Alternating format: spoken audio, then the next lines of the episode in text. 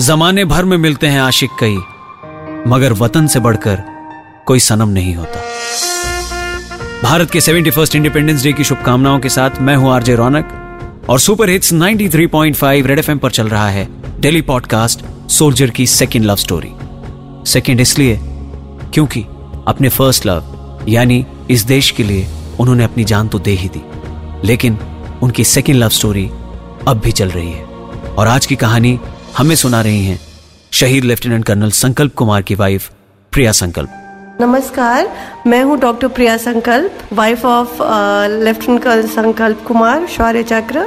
अभी हूँ red FM पे आरजे रौनक के साथ और मैं सुनाने जा रही हूँ अपने सोल्जर की सेकेंड लव स्टोरी रौनक पाँच दिसंबर के एक रात पहले मैं रात में उनसे बात नहीं कर पाई थी संकल्प से, क्योंकि मेरी बेटी की तबीयत पिछले सात आठ दिन से ख़राब थी छोटी बेटी मन्ना की तबीयत। तो फ़ोन चार्ज में लगा के मैं छोड़ के चली गई थी और मन्ना को लेके, गोद में लेके ठंड के दिन थे और मैं सो गई। सुबह मन्ना को स्कूल जाना था, वो दो हफ़्ते के बाद करीब स्कूल जा रही थी।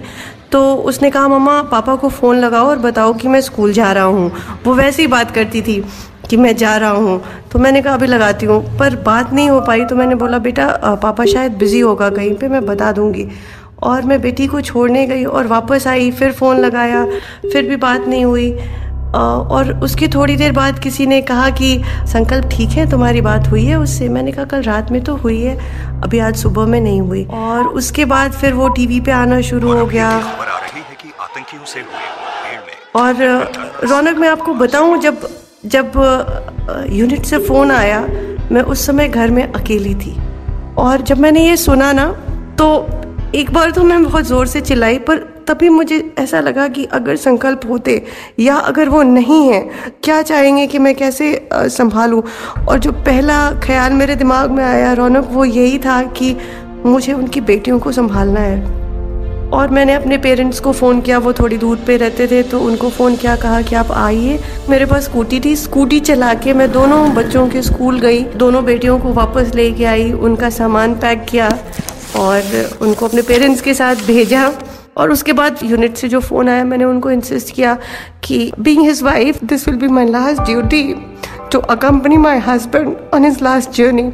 So I insisted that I should accompany him.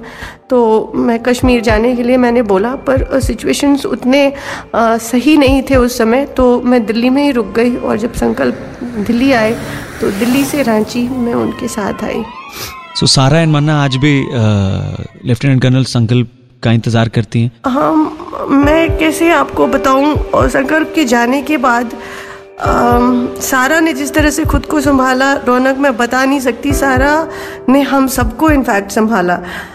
वो बस साढ़े आठ साल की थी तब, और उसने यही कहा था कि जब मन्ना ने पूछा कि, मम्मा, पापा को कहाँ छोड़ के आ गए? तो मैंने बोला, पापा भगवान जैसा हो गया है बेटा, और पापा भगवान के पास चला गया है। तो तब उस समय उतनी छोटी सी बच्ची ने यही कहा कि, मम्मा पापा भगवान जैसा नहीं हुआ, पापा भगवान से भी बड़ा हो गया है। तो तब मैंने पूछा था कि बेटा, कैसे कह रहे हो आप?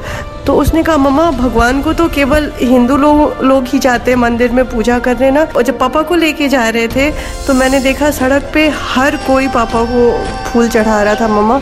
तो पापा तो भगवान से भी बड़े हो गए।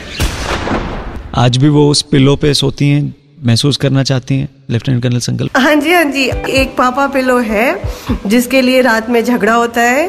और आज भी कोई भी चीज़ जो हमें चाहिए होती है वो हम कलेक्टिव प्रेयर करते हैं। और हमारे उस प्रेयर में संकल्प भी हमारे साथ होते हैं। और मैं आपको बता दूँ आपकी स्टोरी को सुन के आपकी इस बात को सुन के मेरे अंदर ऐसी फीलिंग आ रही है कि ये ये होती है कंप्लीट लव स्टोरी जहाँ पे आपने जो आखिरी बात कही कि वो भी हमारे साथ होते हैं जब आप लोग सोने से पहले प्रेयर्स कर रहे होते हैं। बिल्कुल और रौनक हमने अपने घर में ना संकल्प की कोई अलग से फ़ोटो नहीं लगाई। हमने संकल्प के फ़ोटो के ऊपर फूल माला नहीं चढ़ाया। और जैसे मेरी सारा कहती है कि मम्मा अब पहले पापा केवल हम दोनों के पापा थे। अब पापा ने अपनी जान दे के पता नहीं कितने बच्चों के पापा को बचाया। तो अब तो पापा हर जगह है। हम चाहते हैं ये लव स्टोरी आगे भी बढ़ती रहे। हमेशा ये लव स्टोरी इतनी ही फ्रेश रहे जितनी जैसे आपने इसको हमें सुनाया। हालाँकि वो दर्द तो हमेशा आपके पास रहेगा कि फिजिकली वो आपके साथ नहीं है और सारा और मन्ना के साथ नहीं है। और इस दर्द को हम बांटने की कोशिश कर सकते हैं। जो हमारी कहानी है, इसके हीरो हीरोइन दो दो ऐसे कह सकते हैं कि मैं इस दुनिया में हूँ और संकल्प अपना काम पहले फिनिश करके, जैसे होता है ना हस्बैंड वाइफ कोई पहले पहुँच गया तो उसने खाना बना दिया, अगर if both of them are working so this is what I consider that may be Sankalp has finished this work और वो चले गए हैं जो हमारा परमानेंट अबोर्ड है and he must be preparing for our arrival and then just a matter of time. Every day that we pass, we are getting closer to Him. Priya ji आपकी इस हिम्मत को देखकर मैं यही कहना चाहूँगा कि ऐसी हिम्मत एक सैनिक की बीवी में ही हो सकती है थैंक यू वेरी मच हमसे बात करने के लिए और अपने सोल्जर की सेकेंड लव स्टोरी को शेयर करने के लिए और जितने लोग इस वक्त सुन रहे हैं मैं आपसे भी यही कहना चाहता हूँ कि जब भी जब भी एक सैनिक शहीद होता है, उसके साथ साथ उसके कई अपने भी कुर्बानी देते हैं। और एक बार आप सभी लोगों को थैंक यू आप लोगों ने सुनी सोल्जर की second love story 93.5 red FM इन शहीदों को सलाम करता है। जय हिंद।